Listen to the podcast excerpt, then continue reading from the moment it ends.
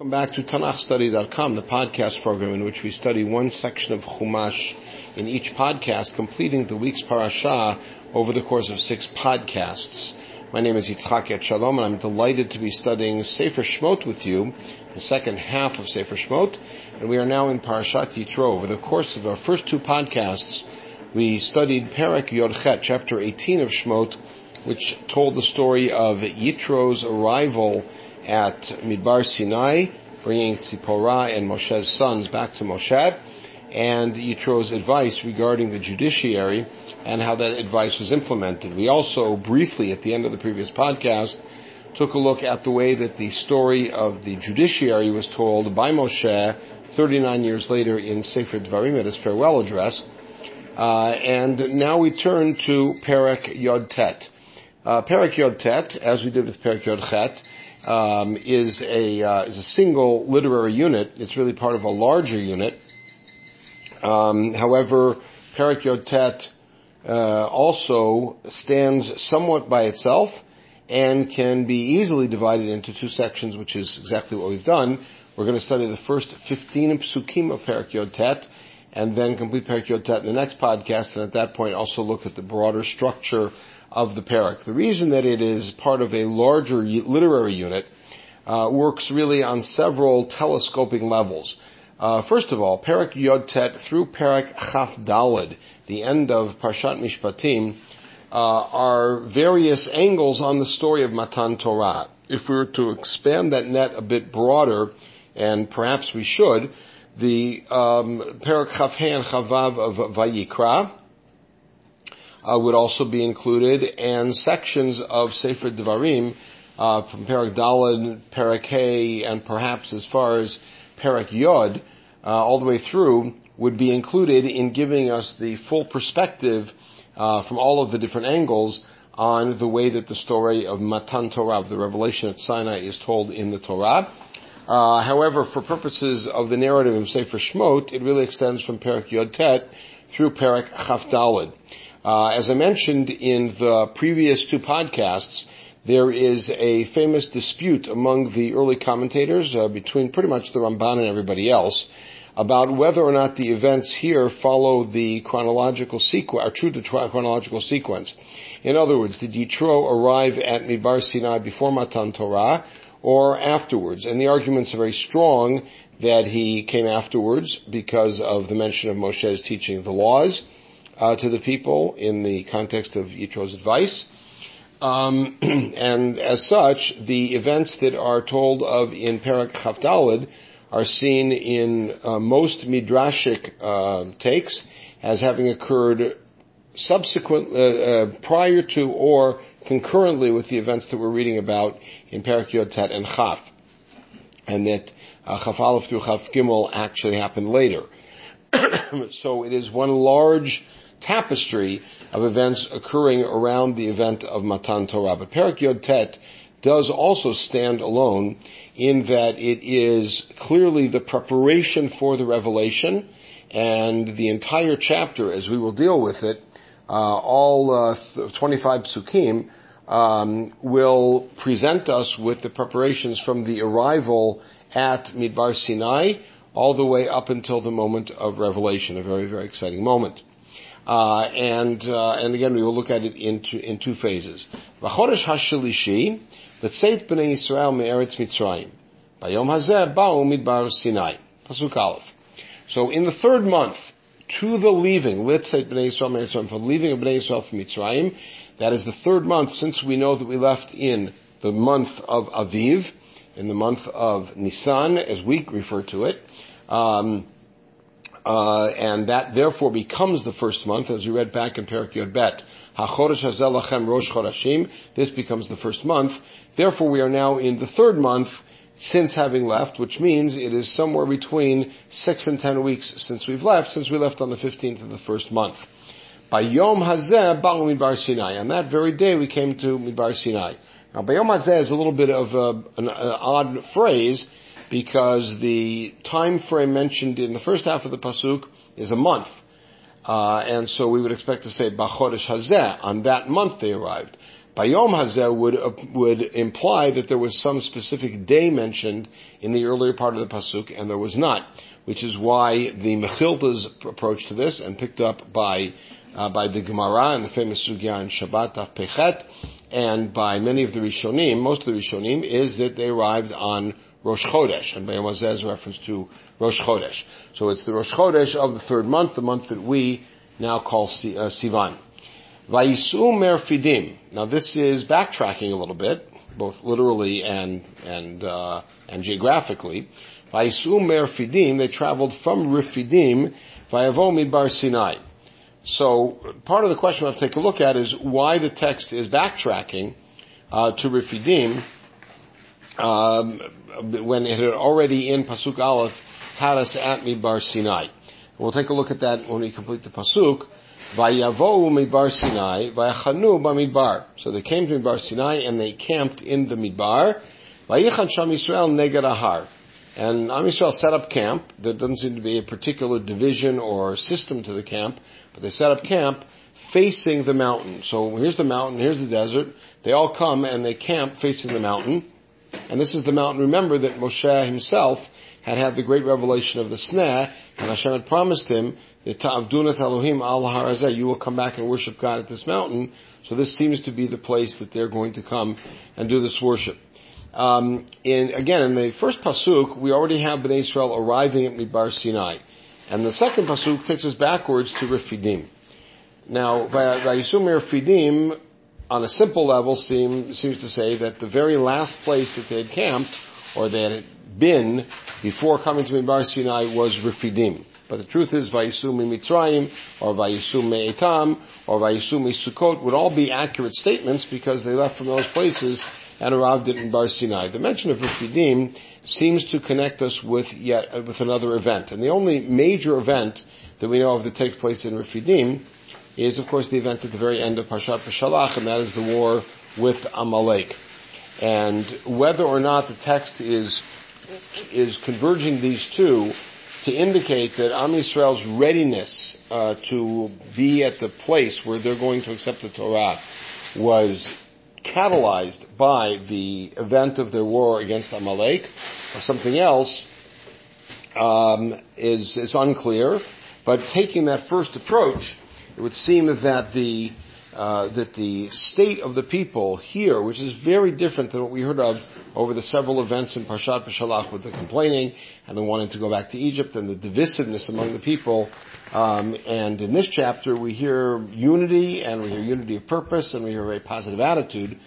Perhaps it was occasioned by their events in Refidim and seeing that they were uh, both dependent on God, but also were in, um, enabled and empowered to take part of that in their hands by uh, participating in the war against Amalek, and the result of that war being not neither defeat nor victory, but really kind of a draw, perhaps is what drove them to say we, we really need to join forces to come together to really work together, and that leads us to the famous midrash Vayichan Sham Yisrael Neged Ahar, that as opposed to the first part of the pasuk that deals with Am Yisrael in the plural, Vayisu, Vayavo, Vayachanu, here it's Vayichan Sham Yisrael Neged they encamped in the, and the uh, verb used is Vayichan in the singular, he encamped, which is the very famous Midrash, K'ish Echad B'lev Echad, that at this particular point they encamped really with this unity of purpose and with one heart together.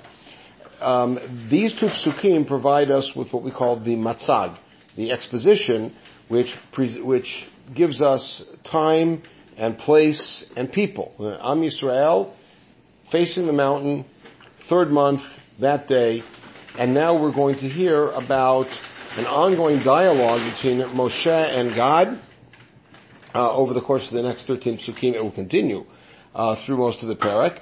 Uh, but notice, Moshe Allah Elohim, Moshe went up to God. Now, why did Moshe know to go up to God? Well, remember, Moshe had been at this mountain months or a year earlier at the Sneh, and Hashem had told him, you're going to come here and worship. So when they arrive at the mountain, Moshe goes back up to, to Elohim.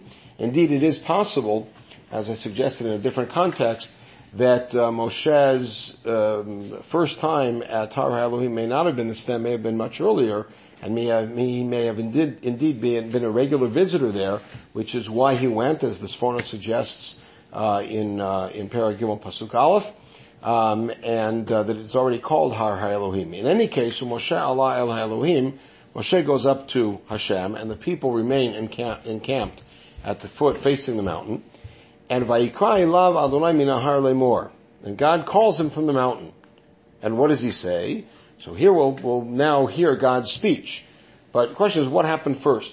Did Hashem summon him and then he went up?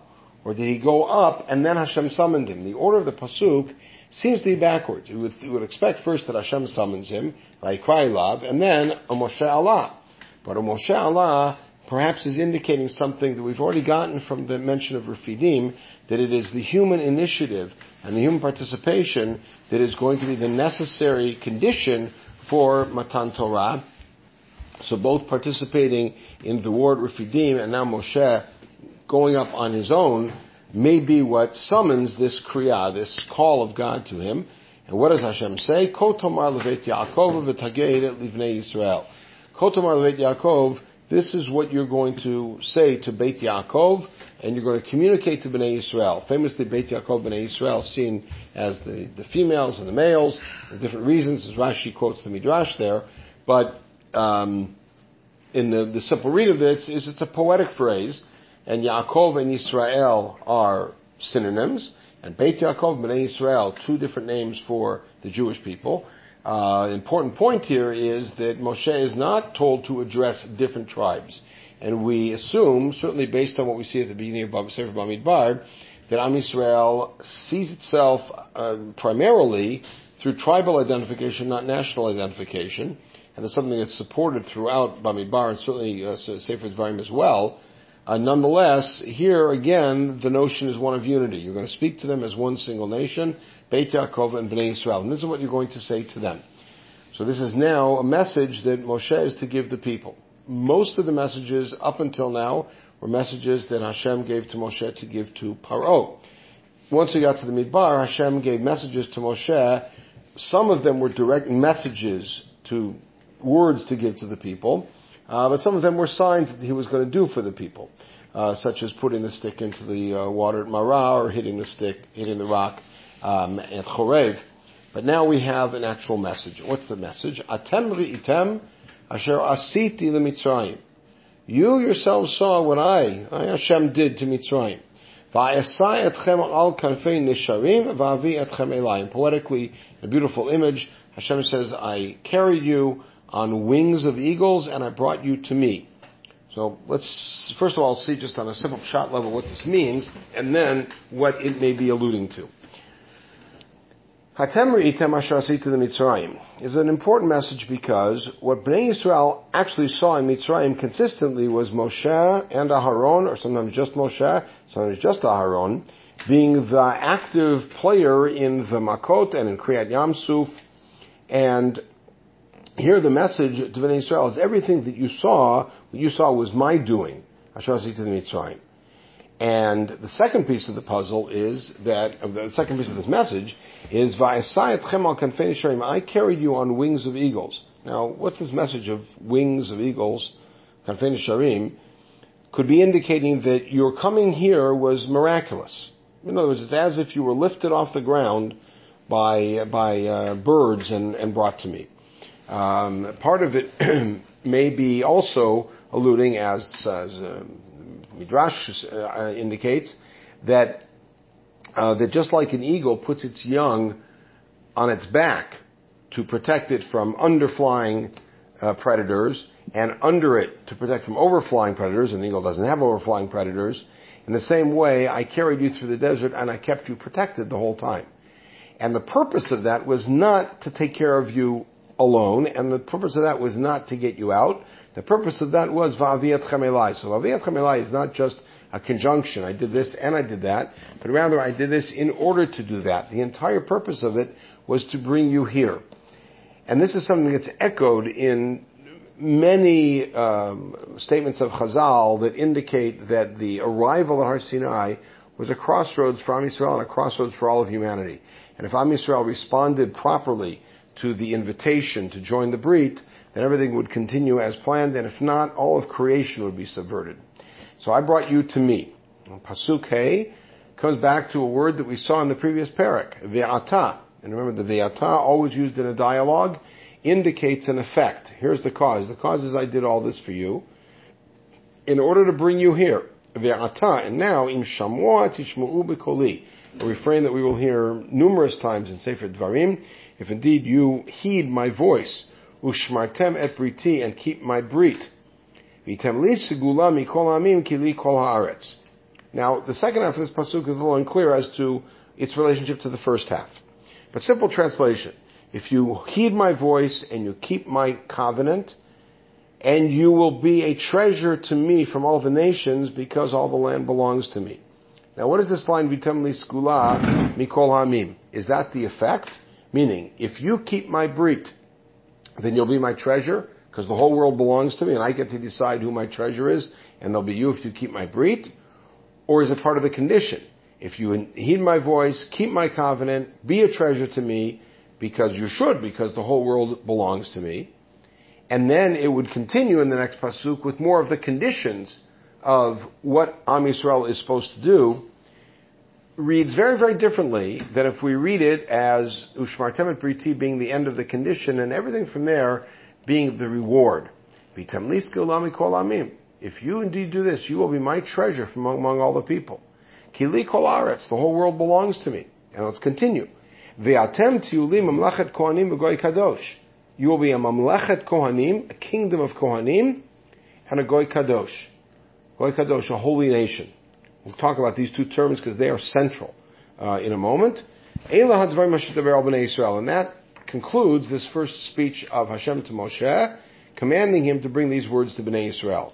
So before we follow Moshe down the mountain and Pasuk Zayin and hear his presentation to Bnei Israel and their response, let's take a look again at these last um, last two psukim. In Pasuk Hey, um, the first two terms are very clear. If you heed me and you keep my brit. The question is, what do those terms refer to? Does that mean that I've already commanded you things, and if you heed them? And you keep my brit, what brit would that be? So brit milah certainly comes to mind right away. Perhaps there's a brit that exists regarding the Korban Pesach, and after all, somebody who is who is an Arel can't participate in the Korban Pesach, so that may be an expansion of sorts of the Brit. Are there other commandments that they were given subsequent to leaving, before coming to Har Sinai? Perhaps as Chazal say in Marah, um, uh, that are, are being alluded to? Or is this a statement about the future, saying, I'm ready to give you a covenant, but you have to first agree to keep it? And if you do that, then you will be a treasure to me from among the world. And then Pasuk Vav, in that read, becomes part of the reward, part of the, part of the consequences. If indeed you keep that, then you will be a mamlechet kohanim and a goy kadosh. The other way to read it though is that all of this is part of the condition, which is, if you listen to my voice and you keep my covenant, uh, and you and you agree to be a treasure to me from the rest of the world, and you agree to be my Mamlechet Kohanim Goy Kadosh. These are all the terms of the Brit. And then the notion would be, you've seen everything that I've done for you. Mitzrayim, this is how you should respond. You should accept this. But he's giving it to them as an open uh, possibility so that they could say yes or no. With, of course, a very, very strong slant here towards yes. Two very different ways to read this whole introduction. We'll see that in the end it won't matter because of Bnei Israel's very enthusiastic response. But nonetheless, let's take a look at these terms, Mamlachet Kohanim, Vigoy Kadosh. And again, reading them either as a command or as a reward. What is a Mamlachet Kohanim? So the first piece of the puzzle here is that, that the type of people that Hashem is making a covenant with and is inviting him to join, inviting to join him in a covenant is first going to be a mamlacha, which means a kingdom, which means the first reality is a, a polity, a political reality. And second of all, what kind of a political reality? A mamlacha of kohanim, which itself seems to be something of an oxymoron. A kingdom of priests. Well, kings aren't priests and priests aren't kings. But the notion seems to be that you are going to be a, a political, a state, however, a state that's made up of people who serve as Kohanim. What are Kohanim? Kohanim, from the larger perspective, not just the tribal perspective, seem to be those people who officiate and represent God to the people, leading us to the famous discussion in Masachet Kiddushin and Nedarim, Kohanim Shluchei Didan or Shluchei they are agents or God's agents, but they seem to represent God to the people. As we see in Yeshayahu, V'atem Tikaru, you will be considered the Kohanim of Hashem. Now important to note that Kohanim, Mamlechet Kohanim is a phrase that's never repeated in Chumash. Goy Kadosh is repeated. Sgula is repeated. But Mamlechet Kohanim is never repeated in Chumash, and it seems to be that the way that the people responded to this invitation, which echoes the way that Moshe responded to the invitation way back at the same location, but way back at the beginning of the entire story of Yetziat Mitzrayim, at the sneh, may have taken Mamlachat Kohanim off the table. And we'll see that later on when the people's, uh, when the people respond, but we're going to see that in the last podcast of this series, and we'll go back and revisit it. In any case, Elad very much b'nei Yisrael. so in sum, this first speech is Hashem telling Moshe to invite Bnei Israel to join the Brit, but fronting it by saying, you've seen everything that I've done for you and I've brought you here and protected you, etc. And these are the, uh, the conditions of the Brit, and this is perhaps the reward of fulfillment of the Brit. These are, this is the message you're supposed to give to Bnei Israel. So we've all gathered here, and there's this opportunity to join the Brit. Alright, that's part one. So Moshe comes down, and he summons the Ziknei. Which, if you think about it, takes us back to the first time Moshe was at the sneh. What did Hashem say to Moshe in the middle of that dispute between them, that dialogue in the stand, Parak Gimel? Lech v'asaftat Ziknei Yisrael. Go gather Ziknei Yisrael. And when Moshe and Aaron finally come to Mitzrayim at the very beginning of, at, uh, at the end of Parak Dalid, Moshe and Aaron assemble Ziknei Yisrael to tell them that Hashem is going to redeem them and show them the Otot. And now, he gathers the elders of the people. And he put placed before them all of these words that Hashem had commanded him. Meaning, these are not mitzvot, but the words that Hashem had commanded him to say. So he brought the offer to them. And now we find something a little odd in the pasuk. Seems to be a skip. Because in pasuk chet. So before we get to what they said, the entire people answered together. But Moshe didn't speak to the people. He spoke to the zakenim. So there are two ways to read this, and one is now not more compelling than the other. One is that the zakenim were commissioned by the people. You're our representatives. And whatever Moshe comes down and asks, uh, whatever message he gives, answer in the affirmative. So their response is on behalf of the people. The other one is that perhaps there's a, a, a dialogue going on or a communication piece that's left out, which is the Zakinim subsequently go to their people, and perhaps their alafim and meot, if the Yitro story happened earlier, and present it, and the people's response is in the affirmative, which is Kol Asher Diber Adonai Naaseh. Everything that Hashem says, we're going to do. Now, on the broader level, this statement is seen, and in light of the echo of this in Parak Chaf Dalit, first, Kol Asher Diber Adonai Naaseh, and then Kol Asher Diber Adonai Naaseh V'nishma, the more famous phrase, we read this as being a commitment to the entire Brit sight unseen. But at this point, what's actually being said is they're saying all of the things that Hashem has said, which means that we will indeed agree to heed the Brit. And we will indeed agree to listen to his voice, and will agree to be his treasure, perhaps if that's part of the condition. That's what they're accepting. and now what happens? Vayashiv Moshe divrei amel Adonai. And now Moshe return, brings these words back, words of the people back to Hashem. So Moshe is playing absolutely as the intermediary. Hashem spoke to him. Moshe then went down, presented the words to the people. The people then spoke to Moshe. But notice what's missing from this pasuk. It says that Moshe returns the words or brings the words of the people back to Hashem, but it doesn't say that Moshe goes up the mountain. And we will see later on that at some point here, Moshe did go up the mountain. We'll see that, but it's not mentioned. And it's, and it's elided perhaps because of this next pasuk. In Pasuk Tet, which, by the way, the Gemara tells us that in Eretz Yisrael they actually read this as three different psukim, three separate psukim, three short psukim. Uh, we in our Masoretic text it's one pasuk. Vayomer Adonai Moshe, Hine anochi ba'elecha be'av he'anan. בעבור ישמע העם מדברי עמך, וגם בך יאמינו לעולם. ויגן משה דברי העם אל אדוני. so Hashem says to Moshe, Behold, I'm going to come to you with a thick cloud.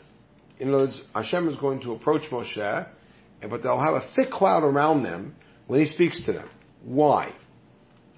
So the question could be, why the thick cloud at all? Or the question could be, why not have Moshe come up to the top of the mountain and there's no need for a cloud? In other words, what's the alternative that Hashem is explaining? So he seems to be explaining why he's not going to have Moshe ultimately come to the top of the mountain in order to speak with him. And that is Ba'avu Yishma so that they will hear when I speak to you. And the image is a gorgeous image. It's that Hashem is inviting Moshe to come up to the top, to come up partway to the mountain, or even be at the foot of the mountain. Hashem will cover them both with a cloud, so there'll be some intimacy, but he'll be close enough so when Hashem speaks to him, the people will actually hear Hashem's words. So they're going to share Hashem's words, but they won't be privy to the intimate meeting between Moshe and Hashem. And what's the purpose of that? So they'll hear when I speak to you, and the result is v'gam b'chayaminu le'olam, and then they will have emunah, which is not the way that that word is used contemporarily, but emunah in Tanakh means trust. They will have trust in you forever. In other words, they will know that when you're representing my word, it really is my word because they will hear me talking to you. And that's the word. Again, Moshe Adonai. And now Moshe comes back and and uh, and um, uh, turns and tells Hashem the words of the people, which is that they're agreeing. So the next command is, okay, go to the people and sanctify them today and tomorrow. So reading it, a simple text here would be today is Rosh Chodesh and tomorrow is the second, but more days have passed in between because Moshe has gone up and gone down, and there's been back and forth with the people, and that's what the famous machloket whether all of these events end up taking till the sixth or the seventh of Sivan, Chachamim or Rabbi Yossi, um, in the famous sugya in uh, in Masachet Shabbat. Um, sanctify them today and tomorrow. We don't yet know why. lotam. They take their garments and wash them. Um, this we understand to be a ritual washing. And the reason is to be able to enter with tahara. Now, there's an interesting connect, allusion here, or a connection to the events in Egypt. Remember that one of the major thrusts of the uh, pre-Exodus moment was the taking of the gold and silver, but also of the garments from the Egyptians, borrowing or asking, requesting, however you read Yishalu.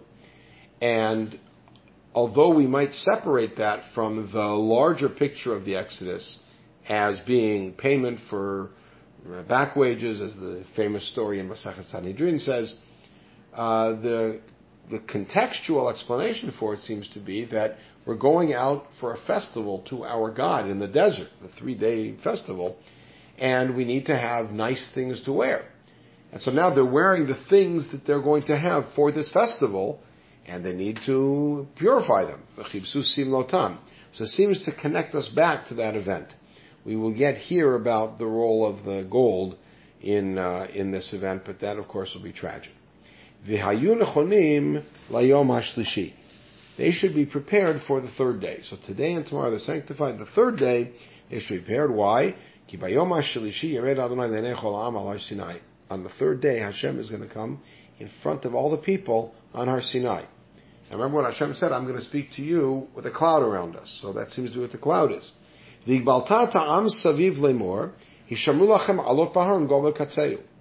now what are you to do, Moshe? Hashem is still speaking to Moshe. You make a boundary. Make a boundary, a gavul, for the people around, telling them the following. Don't just make a boundary, but tell them. Hishamru lachem, be very careful, alot bahar and go not to go up the mountain, and not to even touch the edge of the mountain. If anybody even touches the mountain, they will be killed. Now, does that mean they will be killed like lightning is going to strike them? Not so clear. Because from the next pasuk, lo tiga bo yad, don't even touch it with a hand. Ki sakol yisakel o yaro yare. You will be stoned or thrown down from a high place. This is where Chazal, by the way, understand what skila is as being being thrown from a um, precipice. In ish lo yichya. Which means Hashem here is immediately giving a death penalty and has to be executed. Sorry for the pun. If somebody indeed touches the mountain, whether it be an animal or person, they'll be killed.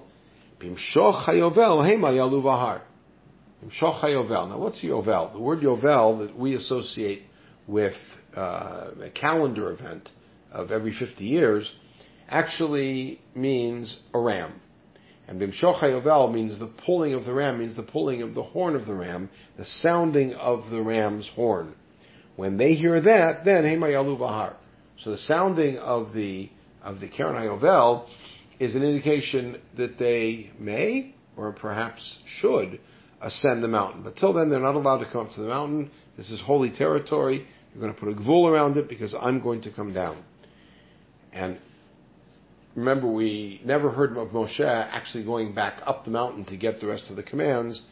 But now in Pasuk Yodal we find out that he did because it says, Vayered Moshe minahar ala'am. Moshe goes down from the mountain to the people. He